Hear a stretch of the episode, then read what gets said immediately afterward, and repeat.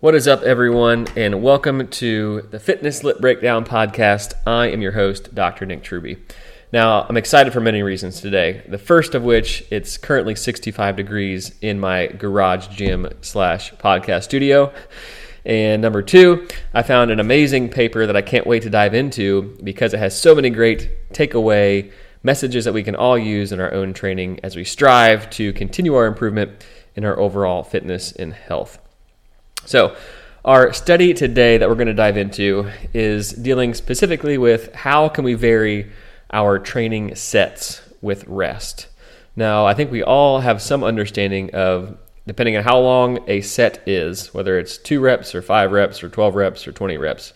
Usually the longer that set is, repetitions wise, or the heavier we're lifting, we tend to need more rest after right? I think that's kind of well known data out there. the more work we do, the more rest we need before we can go back and do another set of exercise. So this paper looks specifically at can we compare what's kind of seen as the traditional sense of rest and work, like doing a set of 12 repetitions and maybe resting for X number of minutes before going back to 12 repetitions? Or can we kind of mix that up a little bit and redistribute the amount of rest and work we're doing, still doing the same amount of work, still having the same amount of rest, but maybe doing three or four reps, resting for a brief time, doing three or four more reps, resting for a brief time, and, and so on. So I'll dive into the specifics of what this paper looked at so to not confuse anybody, but understand that we're still dealing with the same amount of work in the same amount of overall training time and how that may affect our ability to improve power or how fast we can move something, or strength, or our fatigue ability, how long it takes us to fatigue, or maybe a combination of all three. Okay. So, this study looks at the efficacy of rest redistribution during squats, and we're looking at it in considering things like strength, how quickly we can move something, aka power, if there's any difference between sexes. And sex in this instance would be the biological difference between a male and a female. Okay, so um, keep that in mind as we're dealing specifically with um, all those variables talking today. Now, when you look at uh, power production, because this is going to be tracked throughout this investigation as we talk about it, power, I don't want you to think of power in the sense of like watching a high performing athlete on TV or you know watching a very you know, like a strongman competition where a person is producing a lot of force. Power, I think, gets a, a almost a misinterpretation uh, of how we think about it in its application in the common person. So power, like we've talked about in previous episodes of this podcast, is force times distance divided by time. Force is the weight you're lifting. The distance is how far you're going to lift that weight, right? If you're doing a squat when you're standing up or lowering. And time, obviously, is how long it takes you to perform each rep. Now, like we've talked before, if you can do it faster, even if you don't change how much you're lifting, you've produced more power, right? Decrease the amount of time, you increase the amount of power you produce. Now, this is extremely valuable across the age range, no matter if we're talking about athlete specific, because that's obviously correlates to almost every performance variable in the likelihood of, of a person being successful in a lot of sports but it also has a great implication and impact for the regular person. Because as we age, and I'm not talking like, you know, well beyond our fittest years, I'm talking like physiological middle age, which tends to be uh, hover around somewhere around 25 years of, of age.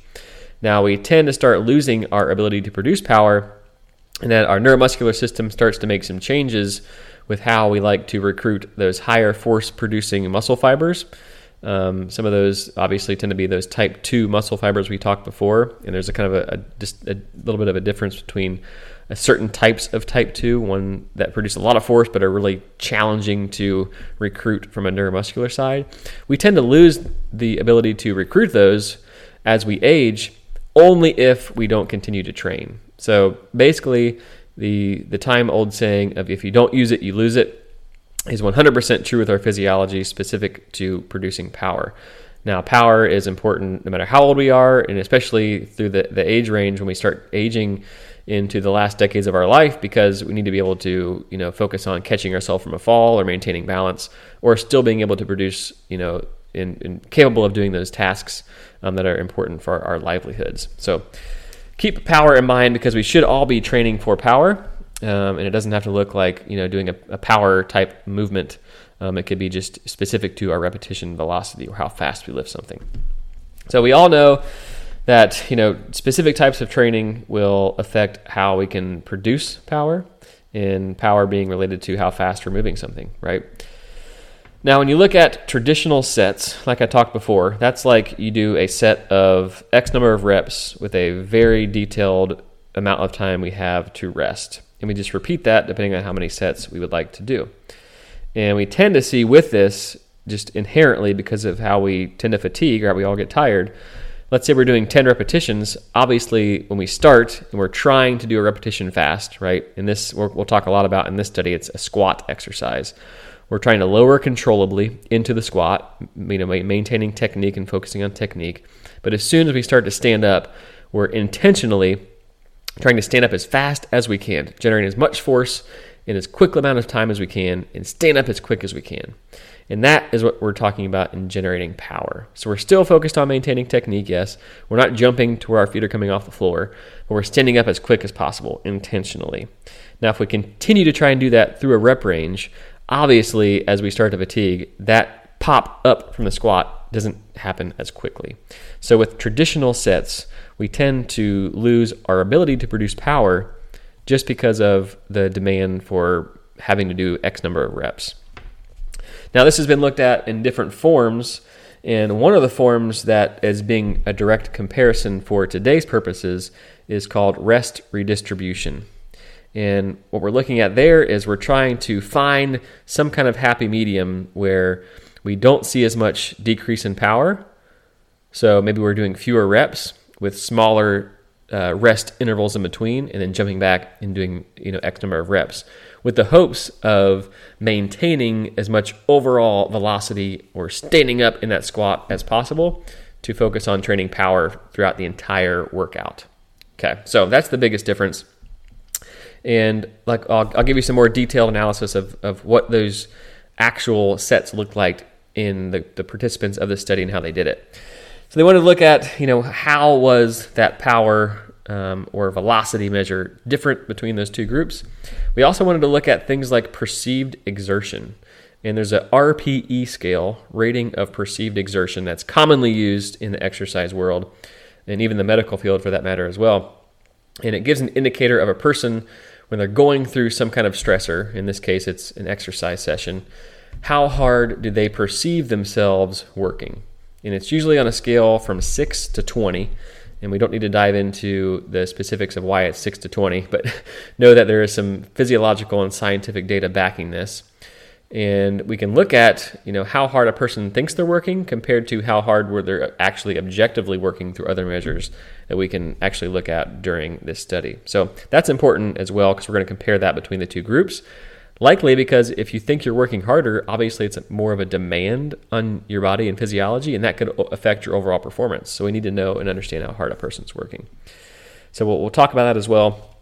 And we'll also talk about heart rate.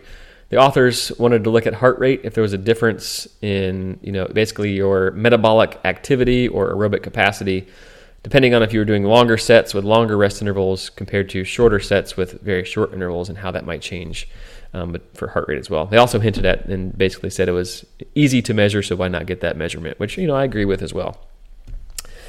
So pretty cool investigation that we're going to dive into. Um, we a lot of you know previous research has kind of been done on this topic, uh, but not very specific to that rest redistribution mentality of how we're going to define these sets and rest intervals, if with a direct comparison to traditional sets. And a lot of great takeaway messages we'll look into specifically talking about how you can use this in your own training, some methodologies for you to hone in on and really get a great idea of where you are currently as a baseline and how you can improve using some of these strategies. Okay. So keep in mind um, that as we jump forward and talk about all the fun stuff with this study. Now, there wasn't much research in the past that is done between sexes, so between males and females, and how this rest redistribution might affect either one. And hasn't been a whole lot in, in the area of heart rate as well. So this is kind of you know giving you some ideas of what we're going to talk about here in a second. All right, so when you look at what actual data we're, we're collecting, um, this group of people it was 45 people, 30 of which were men and 15 were women. So, not an equal representation of, of males and females, but a pretty decent um, size in range of abilities.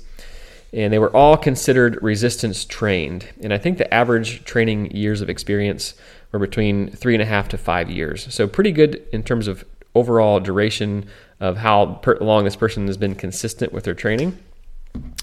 Um, if we look at the strength capacity of these people, the average one rep max for the men in the study was around 290 pounds for the squat. That's pretty good, right? It's a pretty fit person. Um, and for the women involved, it was 183 pounds. So that's pretty dang good too, as well, for these gals involved in this study.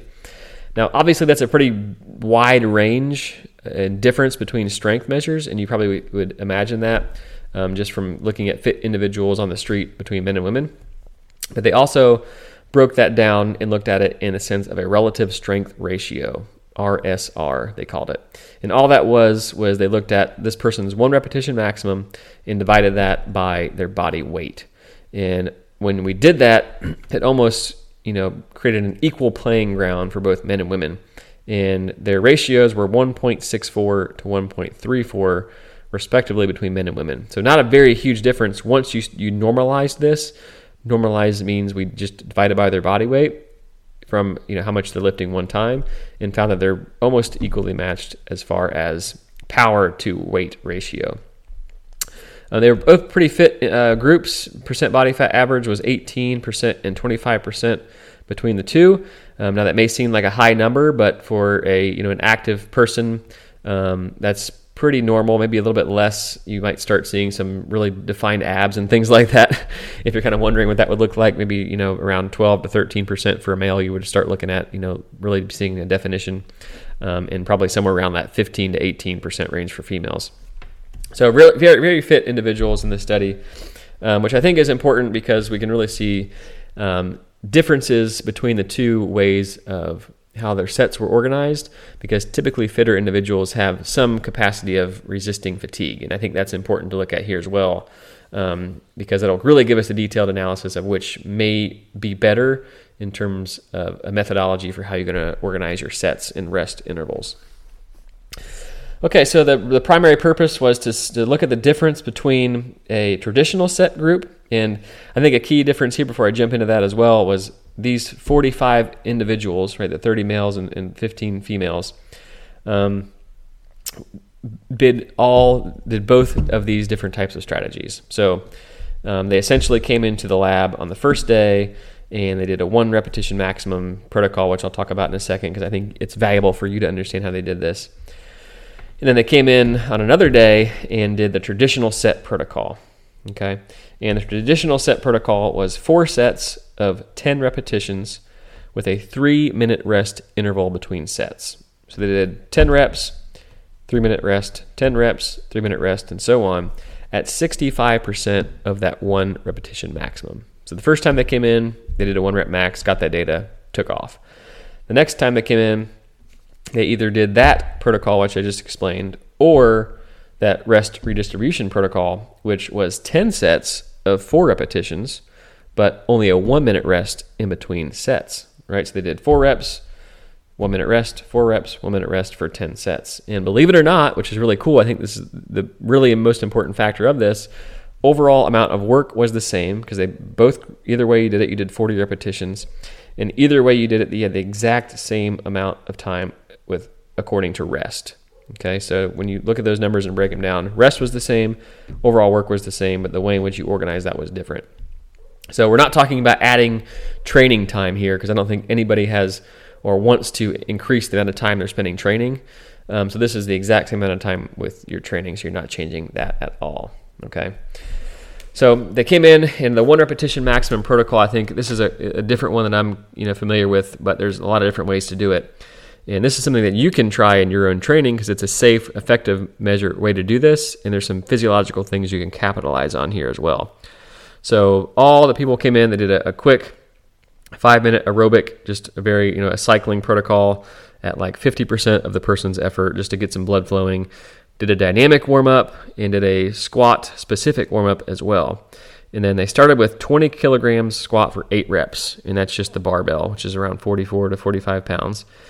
And then they started to increase their weight each time. So then they performed three reps at around 50% of their one rep max. Then they did two reps somewhere between 50 and 80% of their one rep max. And then they, they went they started to go above that, above 80%, and started adding weight very gradually and just doing one rep at a time. So, some a strategy you can probably apply is just pick a resistance you're very comfortable with, and that you can do easily for 10 or 12 times, and just rep those out. Take a two minute rest break. Increase the resistance, something that you can probably do five or six times. Challenging five or six times. Take a two minute break. Increase the resistance, something you can do two or three times that you're confident you can get two or three times. Take a two minute break, then start adding resistance to where you think you can do one time and do it once. If you feel like you had more gas in the tank, two minute break, add a little bit more weight on, try it again until you finally get to the point where you can't get any more. So it's not just, you know, you getting under the bar or whatever exercise you're doing, you know, right after the warm up and just do, boom, one time, what, what can I get? You need a gradual progression of increasing load until you get to that final destination, which is your one repetition maximum. Now, this is important um, neurologically because you know the we've talked in the past about recruiting different types of muscle fibers and the size principle, which we talked about in the last episode, episode five or four, whatever that was. so the neurological component is important.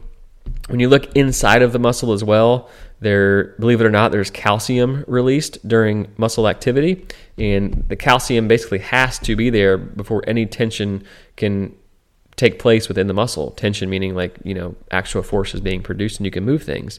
So the more uh, buildup of those repetitions and resistance gradually, you allow calcium to get further and further within inside of the muscle itself to where you start getting more and more active muscle to produce force. So some really cool physiological things at play that we need and we can bank on if we do a gradual increase in resistance during that one repetition maximum. So Bottom line, don't try your one rep max attempt on the very first set. Gradually work into it. I promise you won't fatigue. The fatigue component, if you do it correctly, it won't be an issue. Okay, so during um, that, keep in mind they, they after that, that one repetition maximum, they came in two more times.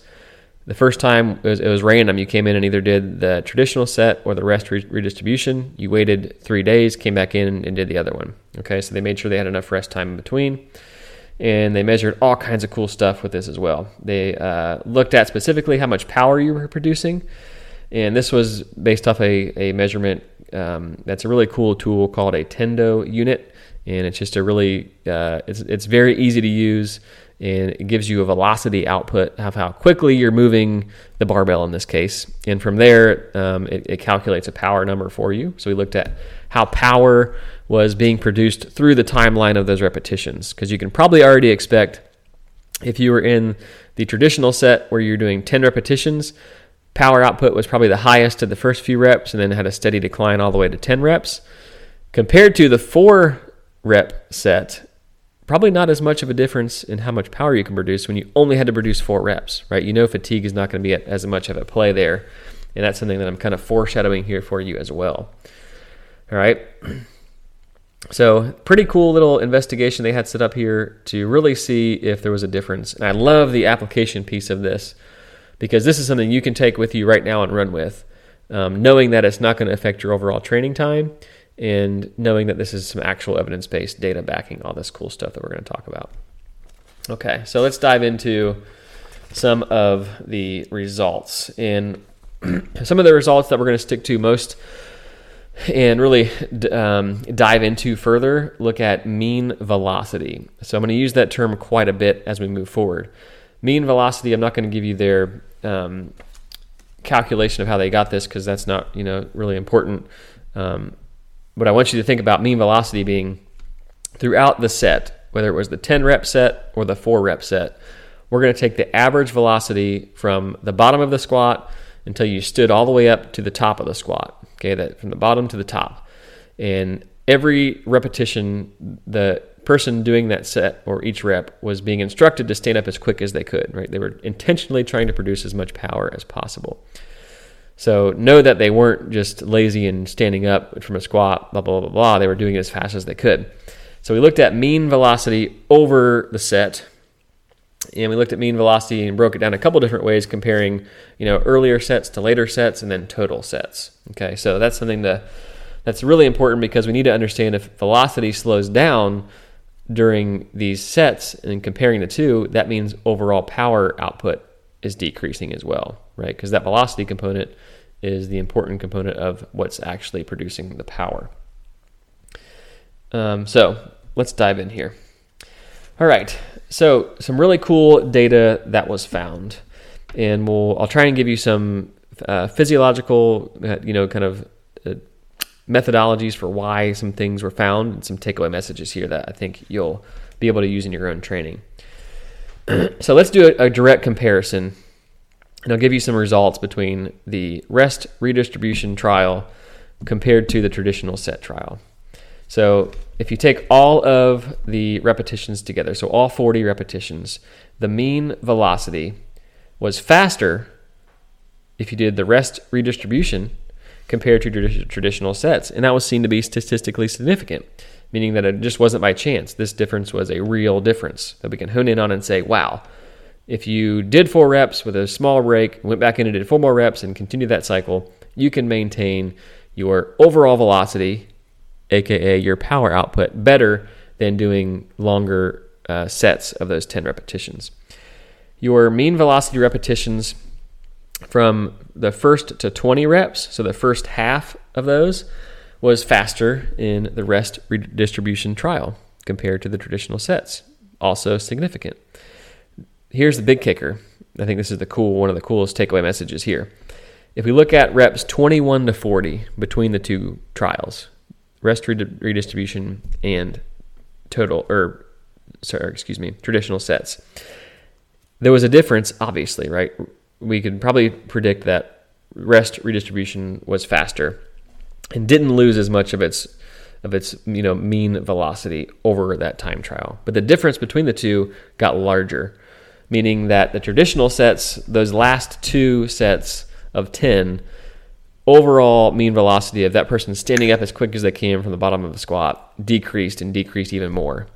Compared to the last 20 repetitions if you're doing the rest redistribution trial that difference barely decreased from the overall average and almost identical compared to the average mean velocity. So essentially saying you are almost able to maintain your your average velocity of standing up from rep 1 to rep 40 if you do the rest redistribution compared to a traditional set of doing four sets of 10 reps, you really start to see decreases in your ability to stand up as quick as possible. Okay, so if power and velocity is the focus of that training session, perhaps doing a rest redistribution strategy could be best because you can really focus on that active velocity with each rep during each set compared to you know fatiguing throughout that process. So that's a, an awesome takeaway message right there. And we can look at it as well from the decline of your mean velocity, all those things, but the rest redistribution tactic tends to outweigh all of those things when you're looking at power production compared to using traditional sets. Okay, so that's an awesome takeaway message right away. Now we can look at the, because I mentioned before, we wanted to see if there's a difference between sexes, right? And if you look at that specifically, um, not much was seen um, if you were a, a, male or a female and your capacity to produce force, how quickly you could produce force, and how much you fatigued. It was essentially the, the same statistically between the two sexes. So I'm not very surprised by that because they were almost identically matched for strength, relative strength, based on how much they weighed and how much they could do one time in their one rep max, right? And they had very similar um, training experience. So this is not a conundrum to me. You can almost expect that to happen. Some really neat findings started to show up when you looked specifically at that relative strength ratio, your one rep max divided by how much you weigh. And this is some fun stuff that we can dive into here. So, if your relative strength ratio was somewhere between 1.25 to 1.5, so you can calculate this for on yourself just for fun, right? If you know your one rep max, divide by your body weight if it's between 1.25 and 1.5, that, that group in specific, which there were 17 people that fit in that category, had the best relative strength ratio in terms of maintaining that average velocity number. I'll say that again. So if your relative strength ratio is somewhere between 1.25 and 1.5, that group saw the best ability to maintain their mean velocity throughout the 40 repetitions. Okay? No matter if you did the rest redistribution or if you did the traditional sets. Obviously, it was better if you did rest redistribution compared to traditional sets. But here's the big kicker. If it was greater, if your relative strength ratio was greater than 1.75, you saw the lowest ability to maintain that mean or average velocity. So you saw the biggest decrease in the velocity that you were able to produce standing up from that squat throughout that 40 rep range. If we took the average, you saw the, the biggest difference, meaning you dropped your velocity the, the most. And, you know, why is that? We almost have to look you know, in, at physics in one way. And if you look at you know, Newton's first law of motion dealing with inertia, and this deals with you know heavier objects with more mass or more matter tend to be harder to accelerate, right? Harder to go from zero to sixty, and also harder to stop, go from sixty to zero compared to things that are lighter. It's almost like if you look at a space shuttle. Yes, it has a bajillion horsepower, but it weighs so much that at takeoff, it almost seems like it hovers and stops for a second before we start to see a gradual increase in how fast that thing travels out into space. So, just based off of pure physics, if you're lifting something heavier, no matter how strong you are, if the heavier and heavier and heavier it gets, obviously it's going to have an effect on how fast you can lift it. Even if you're super strong and you can lift a lot of weight, the heavier something is, it's going to take longer to lift, just based purely off that law of inertia. So we can see this even more so in this study that if we're training for power at 65% of one rep max over 40 repetitions, the weight is high enough to where we start to see decreases in a, person's ability to, you know, do it as quickly as possible. So for the very strong population, focusing on you know training for pure power, just you know getting those that neuromuscular connection to to fire and do it quickly as possible. You might need to do it at something less than 65% of your one rep max, likely somewhere closer to 40%. In the data, that's where we're seeing a a nice number around 40% of your one rep max if you're really worried about moving a resistance as fast as possible. So, for those people that are strong, power to rate ratio, more than likely you can maintain that average velocity, but once you start getting super strong, then you're just dealing with pure science there. Okay, good talk to Isaac Newton himself. So that's a cool takeaway finding as well. So in the heart rate response as well, there were some differences. So we can look at this as almost like an overall metabolic effect um, or you know metabolic uh, capacity between the two. So the average heart rate, if you just took the average heart rate from rep one all the way to rep 40, the rest redistribution had a higher average heart rate. And that was seen to be significantly different compared to the traditional sets. And that probably makes sense because you're doing much less rest, right? Typically, if you increase the amount of time you're resting, you allow heart rate to decrease more gradually until it finally gets back to that spot where it wants to be. So, less rest typically means higher heart rate. The average or the, the minimum heart rate that they saw from one rep one to rep 40 was higher in that uh, rest redistribution as well, right? We just talked about that. You don't give it enough time to come back down to some kind of homeostasis number that your heart wants to be at.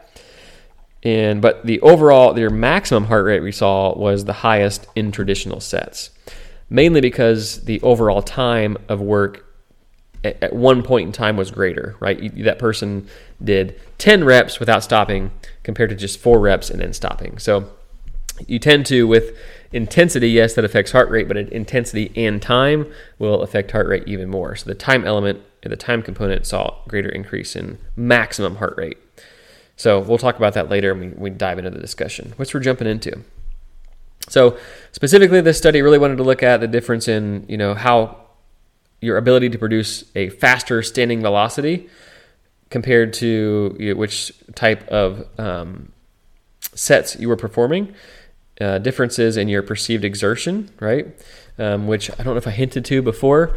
There was a slight difference um, in the person's perceived exertion. You could likely see or almost predict that in the rest redistribution, the person's rating of perceived exertion, how hard they felt they were working, was lower in the rest redistribution group, mainly because they did four reps then rested, right? Um, so at the time, that very acute point in time, they felt like they were doing less work compared to, man, I got to do 10 reps. Obviously, you're doing the same amount of weight. So if you're doing more reps of that weight at the same time without rest, it's going to seem like you're doing more work. So, but it wasn't really that big of a difference over the 40 repetition time because they're doing the same amount of work. And you can probably imagine how that would feel. Okay. So let's dive into some of the discussion because there's some really cool stuff that we can we can chat about, and I want you to understand um, so you can apply this into your own training. So the rest redistribution protocol was basically more effective in maintaining your ability to produce a faster velocity over the 40 total repetitions. And the difference in the decline basically doubled in the second half of the workout compared to the first, um, compared between the two two strategies. So there was a, a, slight difference, like I mentioned before, for the rep one to twenty, but then that difference doubled from reps twenty one to rep forty um, in the ability to produce that velocity over those last twenty reps. Okay, so if your focus again is you really want to produce as much velocity, aka power, over X number of repetitions, this rest redistribution strategy may be the best strategy to apply. Okay. Now, I'm not saying this has to be done every time because we also want to be able to produce force and produce power when we're fatigued as well, right? Because if we're living in a regular world where we get tired and fatigued, we still need to be able to produce power under fatigue states. But if you really want to maximize that chunk of time and focus purely on power and purely on velocity, that redistribution of rest might be the most effective. So it could have its, have its place um, in your entire training program as a whole. Okay. Now, what really caused that difference for the aficionados out there that want to really look into the science of what caused that, you know, that doubling of decrease in uh, velocity of uh, standing from the bottom to the top of the squat between the two sets? Now, there's obviously a difference um, in circulation of blood, right? And when you look at circulation of blood, especially during exercise, we start to produce something called blood lactate. And we're not, we never produce lactic acid. Right? We want to kind of get rid of that um, fallacy that's out there. Yes, you know, people say, man, I got all this lactic acid, my, my, my muscle, that's why I'm burning, that's why I'm hurting. There's a lot of discrepancies in the data out there that, that we're not 100% sure what is actually call, causing the pain within the muscle, right? But we know that blood lactate it's a derivative of, of lactic acid, yes. But blood lactate is involved somehow in the muscle fatiguing. Okay, and we don't need to dive into that topic. I'd love to talk about it, but it's its own rabbit hole to, of a discussion. Um, but we know if we are increasing our circulation, and if we're we basically only produce blood lactate based off of intensity. So the higher intensity of a workload, the more and more blood lactate you produced, because it's produced during the glycolytic energy system. That's the only only energy system that produces blood lactate. So if you're at a higher intensity, you're really pulling on that on that glycolytic energy system, which we talked about in a previous episode, meaning you're going to produce more blood lactate. And the way in which your body can remove blood lactate and use it as a form of usable energy, one of the ways is actually the, the muscle of the heart itself. So those are called myocytes, and they're the actual little muscles within the heart that actually make up the heart, and they can use blood lactate and convert it into usable energy. So if we're circulating more blood back to the heart, and the heart can use that blood lactate and use it as energy, you essentially decrease the amount of total circulating blood lactate. So we start to see maybe a better capacity or less fatigue in the rest redistribution setting because we have number one, we only did four reps. So we produce less amount of total blood lactate, right? And then we allowed time for it to be cleared from the system within that one minute of rest. So that may be a better arena or atmosphere or environment, however you'd like to put it, um, of being able to recover quickly compared to doing that set of 10 repetitions where blood lactate may have gotten, you know, very high and takes longer than the three minutes to recover that we gave ourselves. Okay. Also, your phosphocreatine. We talked about this in our creatine monohydrate um, chat. on a, a previous episode as well. We need time to replenish that within the muscle because we're using that energy system as well, that, that ATP PC system during this type of exercise. So if you're going to use less, it's a, you can replenish it faster compared to using a lot more and not giving yourself enough time to replenish it. So we can already see where you know, you know, physiologically, this rest redistribution is helping us produce power over the 40 rep uh, span. Okay. All right, so we can also, you know, look specifically um, at um, the length of the training session. Right, we know it isn't is exactly the same. so the exact same amount of time is being done, the exact same amount of work is being done, but we can look at this specifically, and they found a real interesting finding here, even though it wasn't really statistically different um, between squat depth. Now, you can pro- likely imagine that even though it's being watched very specifically by a certified person in the room for each one of these individuals, squat depth was actually deeper in the rest redistribution group compared to the traditional set group. And as you can imagine, you're likely easier and more willing to get further if you only have to do four reps compared to that fatigue inducing state of doing 10 total reps just subconsciously you're not going to go down as far, right? Now, like I said before, all the squats were still deemed efficient and um, acceptable by the professional watching the uh, exercise take place. But when you look under a microscope, the person or the group doing that rest redistribution got a little bit further.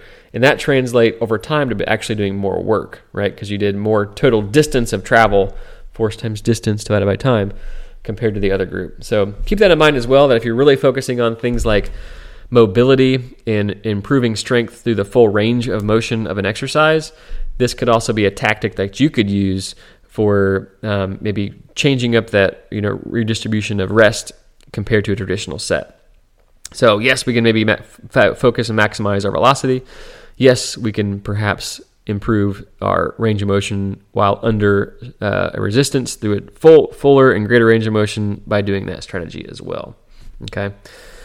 So lots of different stuff and cool stuff out there that we talked about and I think you can take away from this as well. Now, the last one, we already said that there was really no difference between males and females. If we look specifically at heart rate, right, during that entire protocol, we saw a higher maximal heart rate of doing traditional sets, and that was very kind of acutely, right? During that set of 10 reps, you're just doing more work over a longer period of time. Have just doing those 10 reps, your heart rate kept continuing to increase compared to just doing those four sets, but you had a higher average heart rate doing the a uh, rest redistribution. So there's some give and take there between, you know, which one was more, um, you know, metabolically challenging I think that argument can go either way because yes, the tr- traditional sets was it kind of reached higher and higher into your overall capacity, but just overall time may have been had a difference there as well when you think about heart rate being higher over time. So either way, I think you know I think there's place and time for both of these strategies in your training protocol. All right, so let's hammer down in the last few minutes here some really practical application and takeaway messages that I want you guys to be certain and maybe even try and use in your own training. So the subjects in the study were able to maintain their velocity with that rest redistribution compared to traditional sets much better, right? They perceived doing less work, even though they did the exact same amount of work, and they were able to get into greater squatting depths from rep one all the way through to rep 40. Okay, I think those are some great take home messages right there like I said before, I think there is some there obviously is the need to hey, let's see how much power we can produce, how fast we can move something under a fatigue state as well. But you know, keep in mind that you need to be very sound in your technique there as well, because I don't want you doing any kind of crazy maneuvers to get the weight from point A to point B if it's not very efficient or effective uh, in your strategy. Um, we also saw that if you're a super strong individual, right, if you're um, if your one rep max divided by your body weight, that little ratio we looked at before was greater than 1.75, this strategy might not work for you, as well as if you are lesser than that, mainly because you're lifting a higher resistance and then you know you're dealing with the law of inertia at that point in time. And a great takeaway message here, I always like to bring it up, no difference between sexes, right? Muscle is muscle. Neuromuscular connections are neuromuscular connections. They know no difference between gender or sex in this case, right? Yes, there are some differences um, hormonally between the two, but when you look at pure muscle in between males and females, specific to biology, there's there's no difference. Okay, so there, if this strategy can be applied no matter who you are, um, if you're really focusing on wanting to improve your overall power output and how quickly you can lift something, I think that rest redistribution is a great strategy to apply. So, if you have any questions on this, um, feel free to reach out or drop a comment in uh, wherever you're seeing this podcast. Um, I'd also love any feedback um, that you have or constructive criticism or however you'd like to put it. So I'd appreciate any kind of review you can give. You know, take a few minutes if you've got that available, um, and give a review or a rating because that tends to be the best way for this podcast to get even more exposure and even more ability to reach more and more people. So, thank you again for deciding to spend the last 40 minutes with me. And I'll be back again next week with another episode for you guys. Thanks again, guys.